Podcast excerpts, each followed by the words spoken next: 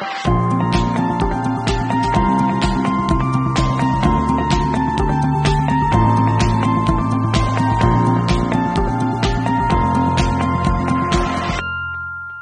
to Connections Podcast on healthy gambling and gaming. I'm co host Tana Russell, Assistant Director with the Evergreen Council on Problem Gambling. And I'm co host Julie Hynes, Executive Director with the Oregon Council on Problem Gambling. We're full of connections, health, and hope. Our goal is to provide powerful and empowering podcasts that fit into your busy lives, making the most of timely information and fun conversations.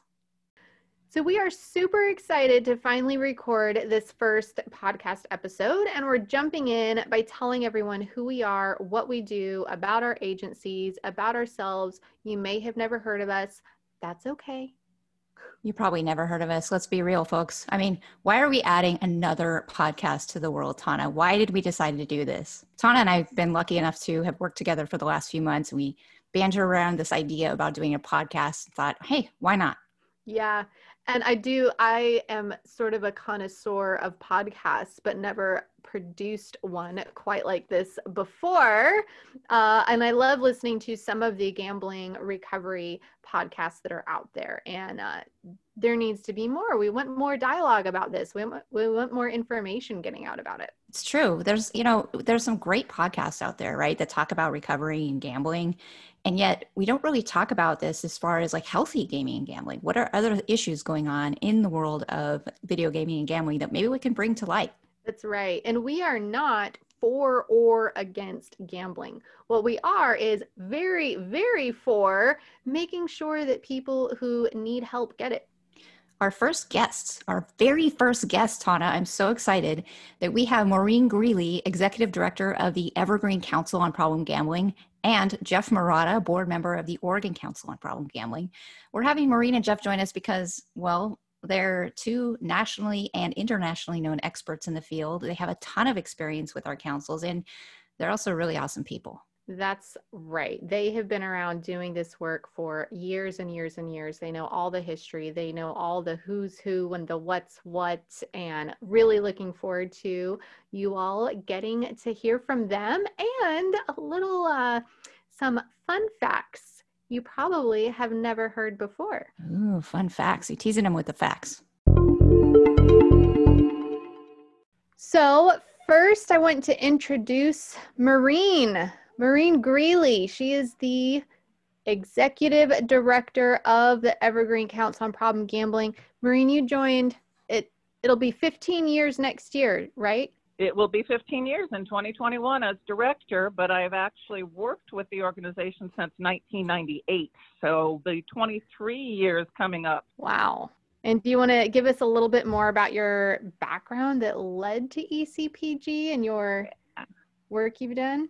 Happy to. You know, I think no one in this field probably grew up dreaming that someday they become the director of a council on problem gambling. I don't think it, as we were growing up, we even realized such an animal existed, and animals really were my first love, and that's where I went. Um, actually started out working in the arts and in conservation and ended out at the San Diego Zoo which doesn't sound like it would bring me here, but because of that, I began working with wolves. I happen to be a big dog fan.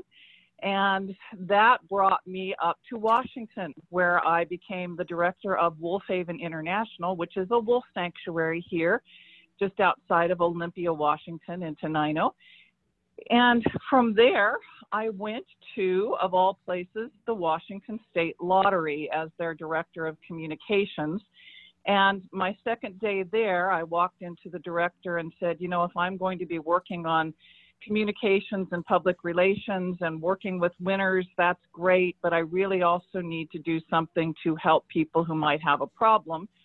We were very fortunate at the time to have a wonderful director who said, go and do some research, tell me what you need. And we started our first problem gambling liaison to what was then the Washington State Council on Problem Gambling, now the Evergreen Council. When I left the lottery in 2004 after six years, I opened my own business and the council became my very first client doing public relations and development and fundraising for small nonprofits. And two years later, they asked me to become their director. So, kind of an interesting trip, but that's what led me here. That's awesome. And didn't you say once when you worked at the lottery, you were one of the people that gave the giant oversized checks? That was me. I was the person. So we actually had a special winner's room, and when people came in to collect their big prizes, we had balloons and parties and big checks, but we also had for them a list of responsible gaming things such as before you take this big check, please go talk to a financial advisor, please go talk to an attorney, because when somebody suddenly finds themselves with that kind of money, we wanted to make sure that people were able to have some assistance and some advice on what to do with that kind of a windfall. Wow, that's, that's awesome. awesome. Yeah, I mean, I, I, just I was first I was thinking of googling Maureen Greeley giant lottery uh, check because I feel like there's got to be some images out there for that. But then you went down the road of like responsible gambling, and it makes sense that that you hadn't made those connections then. Yeah, I'm not sure everybody does, but you know, the lottery industry is now one that is in the forefront of leadership around making sure that responsible gaming initiatives are put in place. So um, we've come a long way since I started there in 1998, but it's been it's been good to see the industry really take some leadership roles. So. Mm-hmm. Awesome. Well, thanks, Maureen. And uh, I have the honor of just introducing Dr. Jeff Marotta, who has been somebody who's been a mentor to me over the years. Uh, when I first got to Oregon in 2002, Jeff was the administrator of problem gambling services in Oregon and oversaw all of the publicly funded services and has a really rich background in this field stemming from his um, his origins in Nevada in Reno and has been doing a lot of consulting work across the nation and is not only a researcher, a former clinician, but just a, a renowned expert in this field and a good soul. So, um, Jeff, I, I just want to kind of get a little bit more information about you and, and problem gambling services. The the kind of the you're a little a little more of your background. Sure. Well, thanks, Julie, for all those nice words.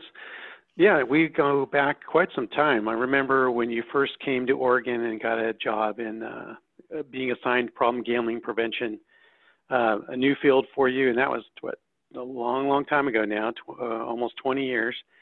And um, you came to the field with uh, so much enthusiasm, and uh, kind of quickly started um, soaking up as much knowledge around problem gambling as you could, and became a, a leader in Oregon around the problem gambling prevention field in just a matter of um, oh gosh, probably within a year, and and uh, continue to grow until you had uh, national influence. So okay, thanks, really Jeff. But this is your introduction.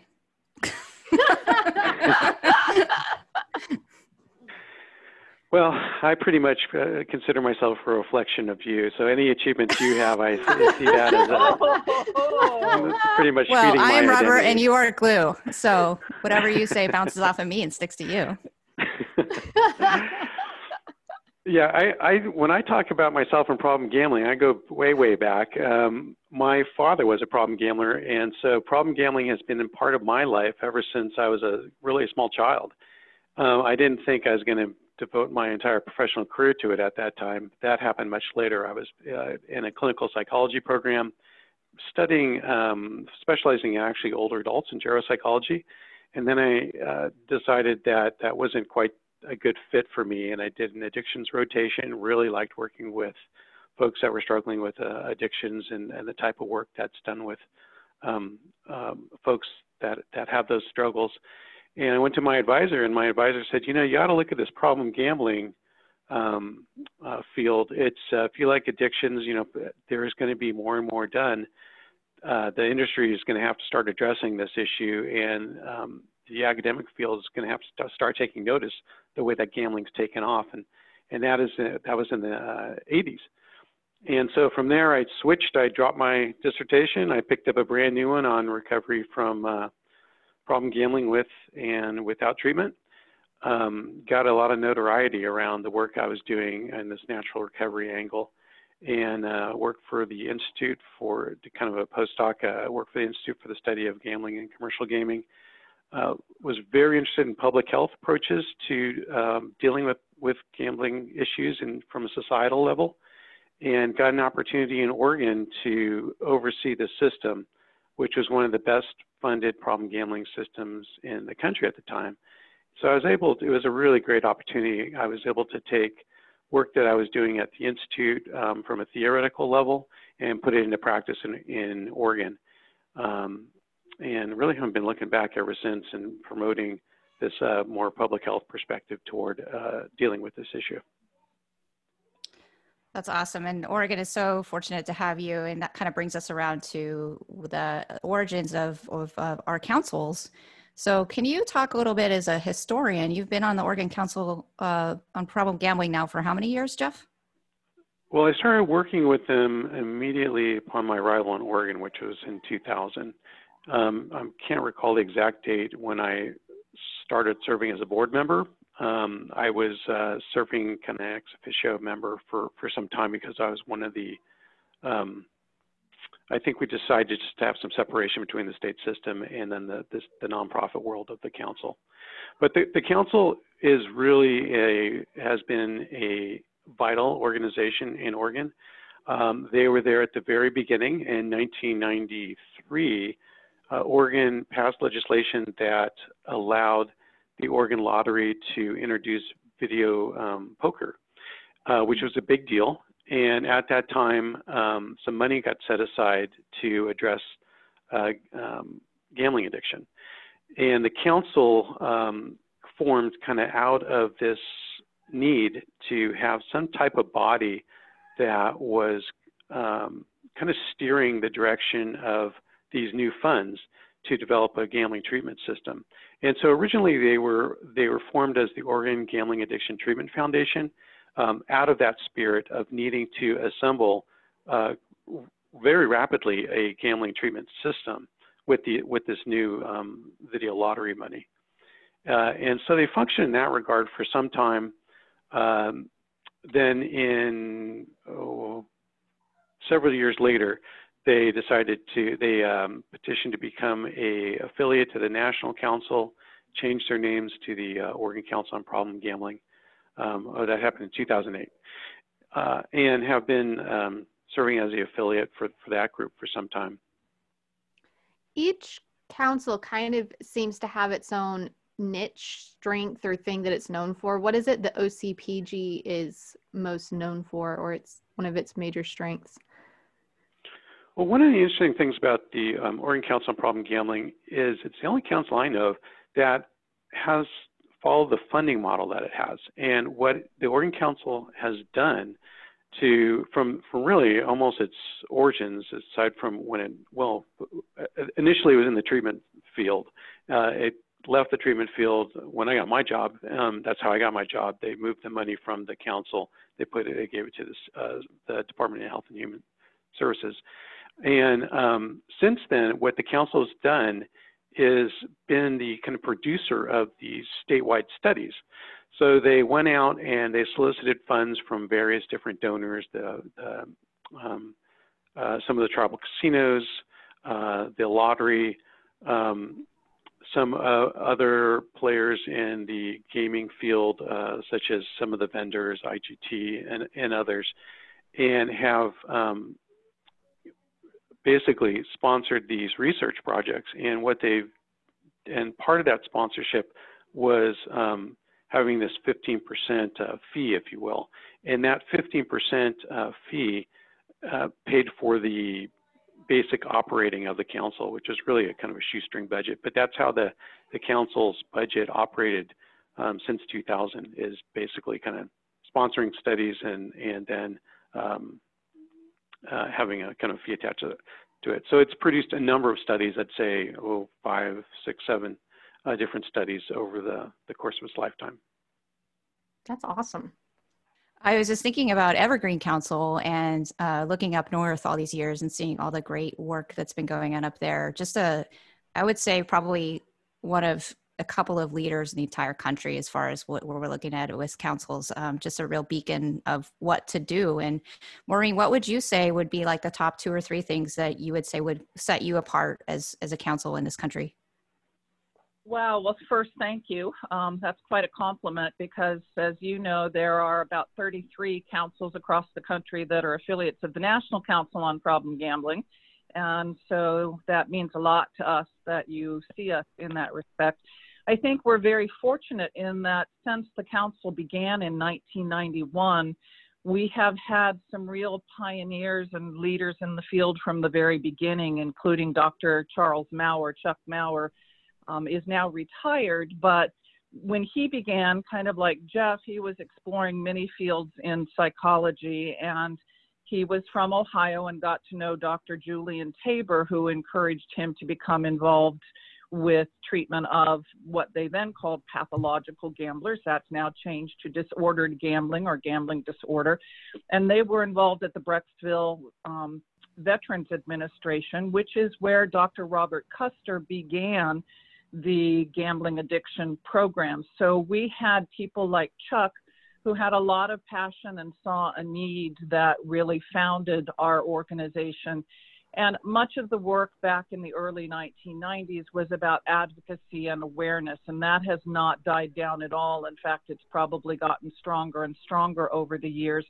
But we have had a great board of directors um, different people from different areas and walks of whether they're recovery community members or clinical folks or gaming industry folks who really sit down together and have helped us create a really holistic view of a public health model that looks at everything from prevention and outreach and awareness to treatment and recovery.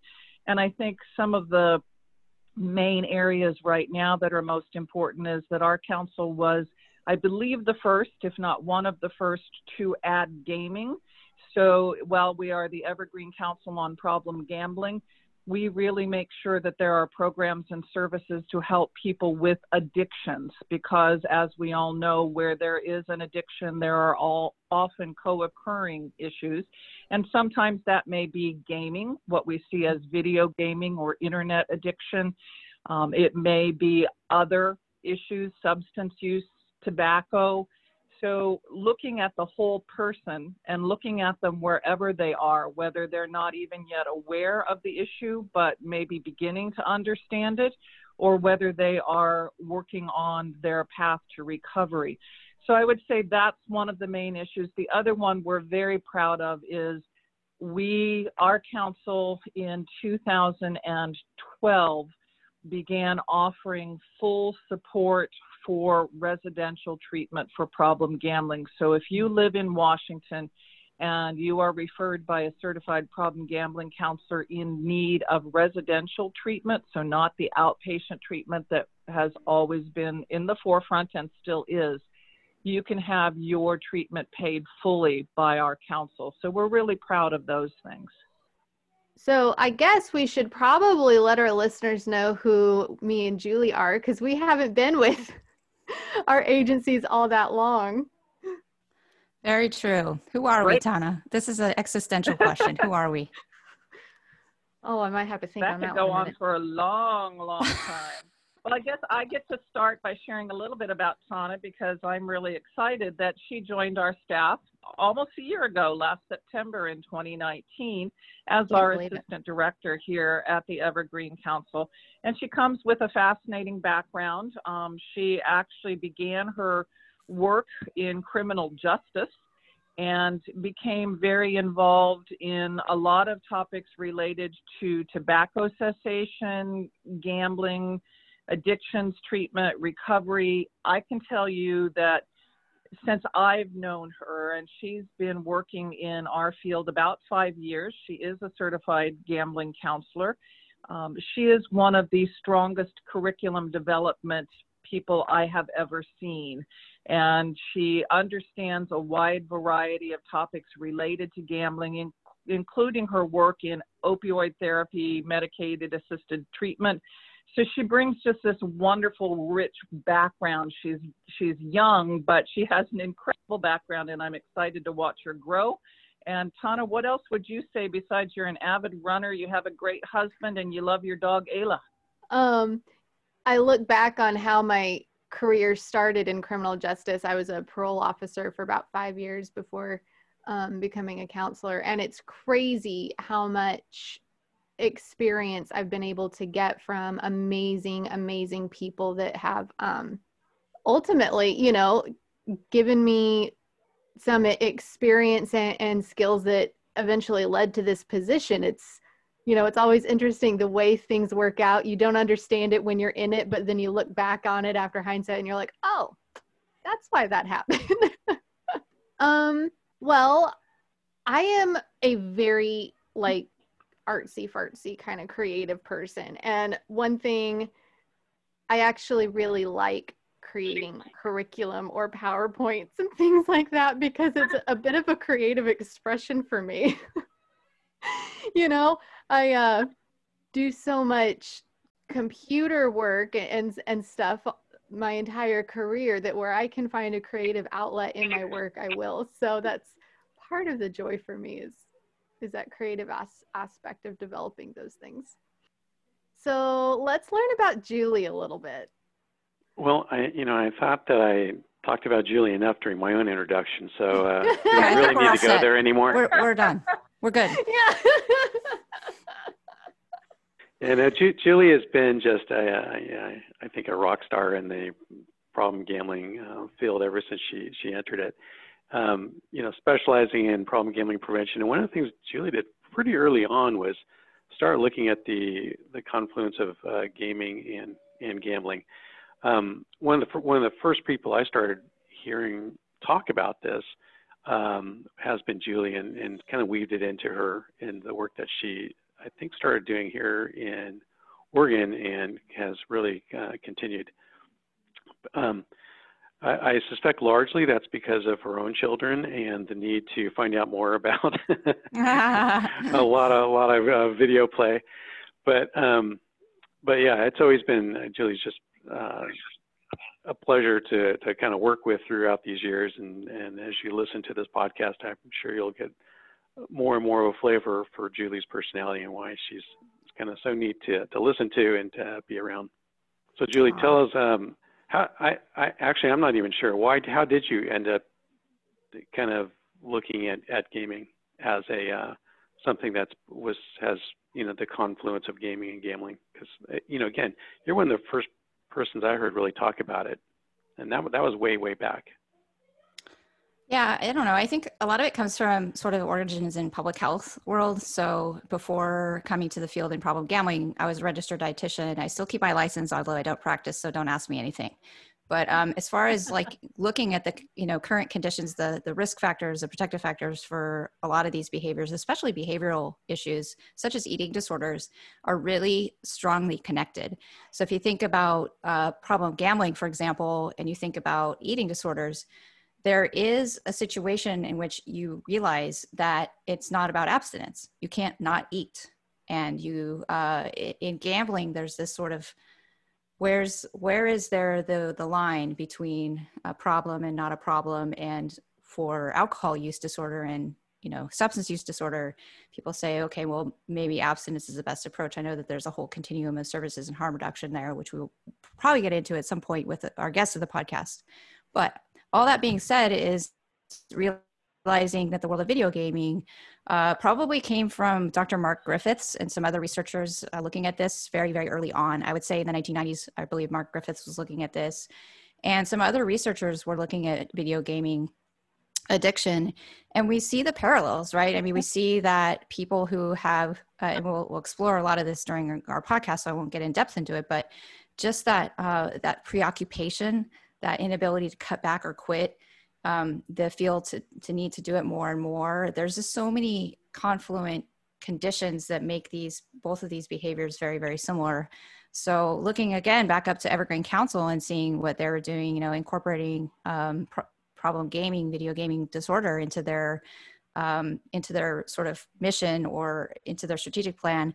Uh, we have done that as well in Oregon, just having started off here in January, but our, our board is on board, so to speak, with that. And I think it's really important looking forward for us to address because a lot of the people dealing with these issues are the same people and they're going to need the same kind of help. And I continue to believe that uh, problem gambling providers are positioned the best of, of arguably of any provider to be able to offer those uh, resources and services. Yeah, absolutely. And thank you as well for the great work you guys are doing down in Oregon. We're super excited to get to partner with you on on things like this podcast as well as some other things we've got coming up. Um, yes, thank yeah. you guys a lot for that. Well, you know, speaking of uh, this podcast, I suppose we should cover like, you know, what's the point? Why are why are we starting to do this? And we've got a list a mile long of all of the amazing topics we want to cover sometime eventually. Very, very exciting. So, Maureen, tell us a little bit about what you see as the vision for this podcast now in the long run. Well, I think we all know in this day and age, and particularly in the last five or six months, how things have changed in terms of communication. While digital communication, social networks have been around for some time, I think many of us in the field have still relied on face to face communication as our main mode for training, for getting the word out. We're, we're social animals, we like to connect. So we've had to learn very carefully how to make some changes over the, the last several months. And just one of those is the idea of this podcast. The podcast is part of a complete package of ways to communicate so that we can reach different audiences through the channels they want most. Some people love podcasts. They give you a lot of freedom to choose what you want to hear about, how long you want to listen, where you want to come back. Some people like to go online to websites or like to go onto live streaming events. We're offering those as well. So we have a complete menu of services that we're now offering so that we can do what one of our primary focus is, and that is education and awareness. If people don't understand the issue or don't know about the issue of gambling and gaming addiction, then that fear often tends to lead to a continuation of misperceptions, of stigma, and we want to break those down. So having these great, wonderful, what feel like casual conversations with your friends in your living room or outside on your patio about really important topics and personalizing them, bringing the stories home that that make it real that someone's father did have a problem and they grew up with problem gambling in their family that people are successfully in recovery and having wonderful lives and giving back. These continuum are really important to share with folks so that we can get rid of the misunderstandings and get rid of the fear and just have a conversation about public health and what addiction really means. It shouldn't be frightening, it shouldn't come with stigma. And so that's really the goal here, but to have fun while we're doing it. Right, right. We've talked about one thing we don't want is to have a depressing podcast, right? Like while this stuff is super important, right? Super relevant. We're all about having fun with this and showing the positive side. We want to have people in recovery on here sharing their their stories, things they've overcome. I mean, at the bo- at the root of all of this is help and hope. And Julie, what was that word you used? Edutainment. edutainment. Yes, I, our online kids are getting a lot of that in in 2020. Right. But they're rolling their eyes while they're doing it. well, Hopefully, our podcast like listeners will not roll their eyes. they have to act like they're not enjoying it because it would just not be cool. You know. Yes, that's they, true. But they, they, don't have anyone to look cool to right now. So unless it's on Zoom, pressure's a whole different monster these days. Right, Jeff? Oh, Jeff's got a couple of a couple of uh, kids. What? How old are your kids, Jeff? What? Uh, one that's going to be turning 14 next month, and another one that uh, is 16 and just learned to drive. So it's been yes. a scary time around time. here. Yeah. Yeah. We have two drivers who probably should never meet one another, Tazio and, and Kira, my daughter. Um, and and do you talk with them about about this issue about gaming gambling? Uh, yeah, you know, it's it's um, I do just to, to try to figure out, you know, what the school, what they're learning in school, if they ever talk about um, gambling, or if if they talk about gaming. And um, you know, often what I find out is that's pretty much a neglected topic. And and then when it time uh, we had career day where um, was able to uh, and his classmates to bring a parent in to talk about what they do, and I didn't even make the cut you know so wow. This really like exemplifies our redheaded stepchild of, of redheaded stepchildren in addictions right? I mean the fact that jeff Marotta didn't make the cut? Yeah well uh, i think the name jeff Marotta means very little uh, around the high school where my son goes but well, I think it um, does point out that it's really difficult in our field. You know, we do not have the the perfect poster child or the perfect sexy symbol for gambling addiction. The people aren't coming out of the woodwork to say, I've been in rehab. We, we know a lot about celebrities who've been in drug and alcohol yes. rehab. We don't know a whole lot about celebrities who've been in rehab for gambling addiction. So it's really hard to get the the sports figures or the celebrities or the folks that would get people's attention to tune in. So sometimes we have to work a lot harder to get our message across or like Jeff said, we're just not chosen for the team and we're on the playground but we don't get to play so it's kind the of last sad. picked.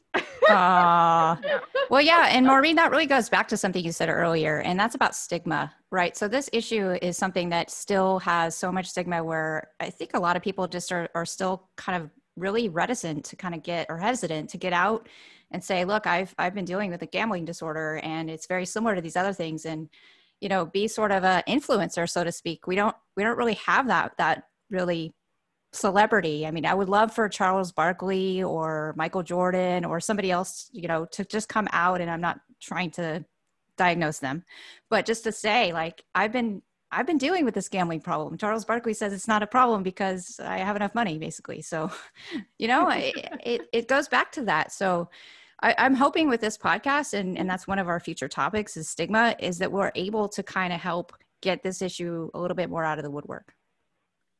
Right. Right. And I think for people to understand exactly that, that it's not necessarily about the money.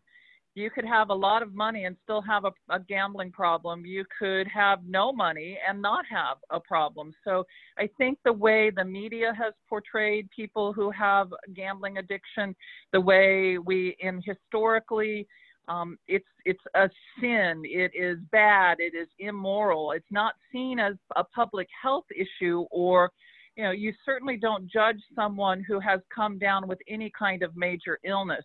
Well, mental health, let's face it, folks, we're starting to learn and we're starting to get that recognition, but mental health is also a public health issue. It's not a morality yes. issue.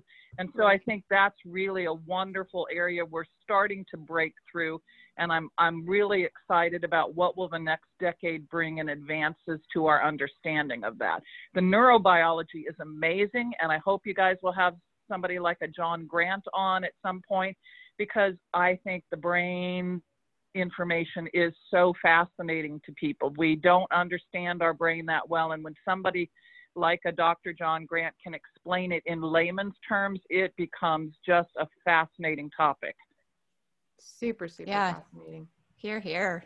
And we've got a bunch of people that, you know, that we've thrown around as far as ideas. There's wonderful people in this field. We have a small but mighty field, and there are some really renowned, um, just really experts in certain certain areas. So we really hope to bring you as listeners uh, on board with with a lot of these guests.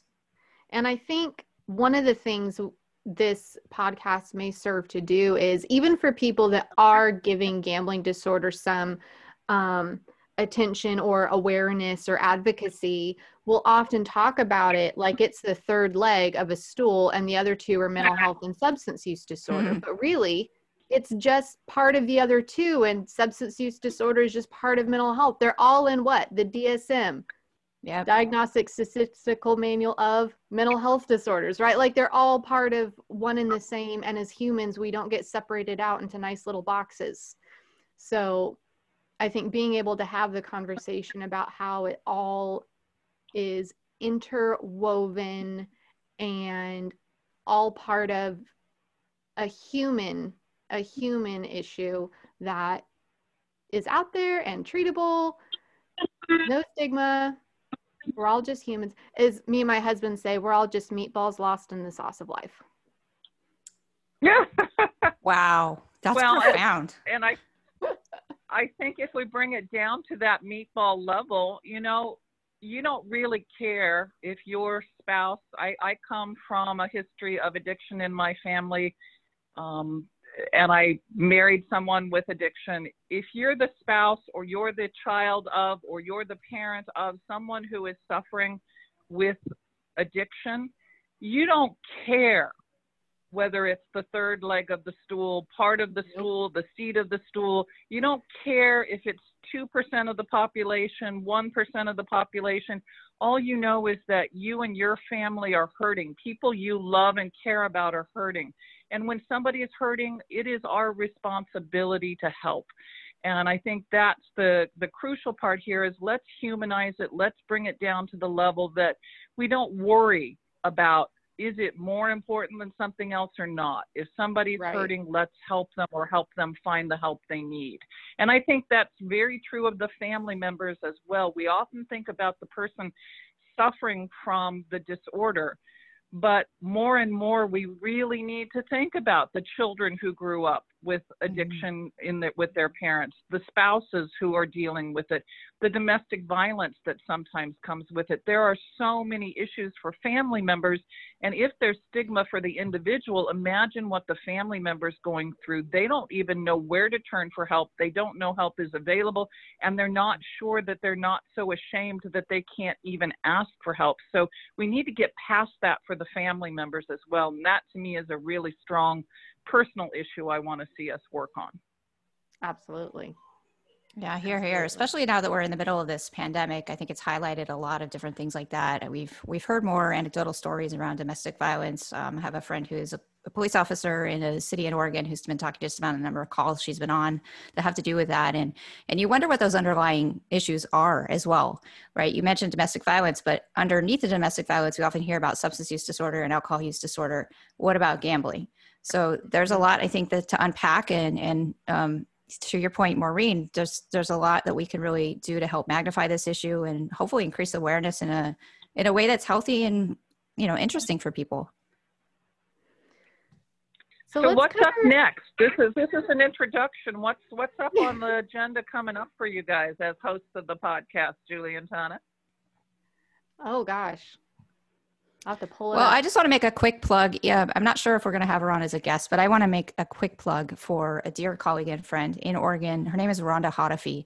And Rhonda has been working on the issue of Problem Gambling Awareness Day every September 29th. For the past, this will be 25 years now. And uh, she came to this issue because her brother Bobby died by suicide in 1995 as connected to his gambling addiction.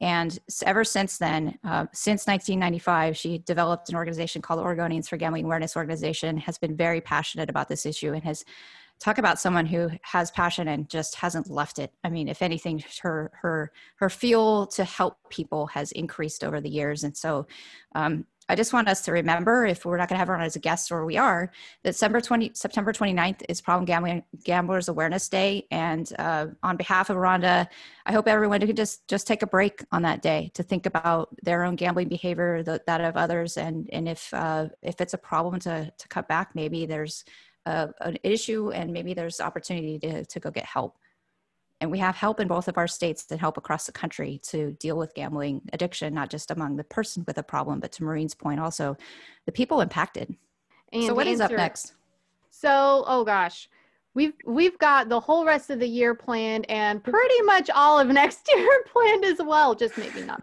Maybe That's not Maureen Greeley ordered- right there. ordered. Yeah, probably next. Uh, we've got prevention, recovery, stigma and addiction, gaming disorders, summing up all of this 2020 chaos, whatever you want to call it, as well as, you know, covering COVID and stress and holidays and self care, some of our favorite moments from 2020. Uh, we've got myths and facts about games and what is PGAM and social justice and culture and Gen Z with gaming and gambling, neurotransmitters in the brain, and a whole bunch of cool stuff. Uh, thank you, Maureen and Jeff, both for, well, if you could see me, air quotes, being here with us today since we're all in our separate locations. So thank you for making the time to do this with us and really looking forward to most likely having you both back again sometime in the future for more topics. here, here. Well, it's been an honor being part of the launch episode of uh, Connections, the podcast, and so um, so appreciate it very much having having me on. And I agree. I think that we have in Julie and Tana just fantastic hosts. So very excited that this launch is happening and looking forward to seeing where it goes in the future. So thank you for letting me participate in the first episode. Yeah, Thanks so thank much, you. you both, for your expertise and for sharing with us today. Thank you so much for listening. We hope you enjoyed our very first podcast. And let's make a couple of announcements for you. Because of this pandemic, both of us and our teams and partners have been working hard to convert all of our face to face programs and trainings into a digital format. ECPG moved our big annual conferences and all of our workshops online, and we changed the format from full in person days to half days online. And we'll be bringing you all the same great presenters, the hottest topics. You'll get opportunities to tune in monthly now, right from home. We also have really cool, engaging activities and art showcases and networking lounge, some pretty cool stuff. You can sign up for one day or all three. And if you get the all access package, then you can also have access to the recordings from any sessions you didn't get to attend. You can view all the details and register for the first one coming up in October, the October mid month training on our website, evergreencpg.org. We're doing trainings too in Oregon. Uh, we don't have as much going on as y'all have up in Washington State, but we do have some good trainings that we're also converting. Uh, we have uh, September and October trainings that are series two hour events uh, with world renowned speakers that in a variety of different topics. And so you can find that information to register at oregoncpg.org. And you can register, you can still watch all of the recordings on demand at your convenience all the way through mid November. We're also just wanting to acknowledge that we're in recovery month. It's still September as of this episode, and we just want to acknowledge all the people in recovery as well as Problem Gamblers Awareness Day, September 29th in Oregon. It's the 25th anniversary. Yes.